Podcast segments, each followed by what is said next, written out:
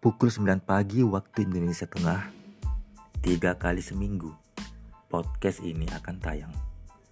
Podcast yang berisi sharing pagi hari mengenai seputar kopi, tanpa maksud sok lebih tahu soal kopi. Hanya pengen berbagi berdasarkan pengalaman ngopi selama ini.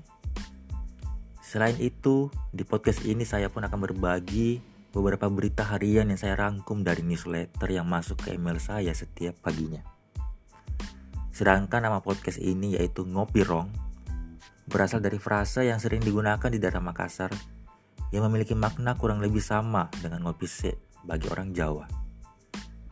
Ya, semoga podcast ini bisa menjadi asupan pagi hari yang positif yang bisa menemani kalian dalam mengawali hari. Jangan lupa, ngopi rong.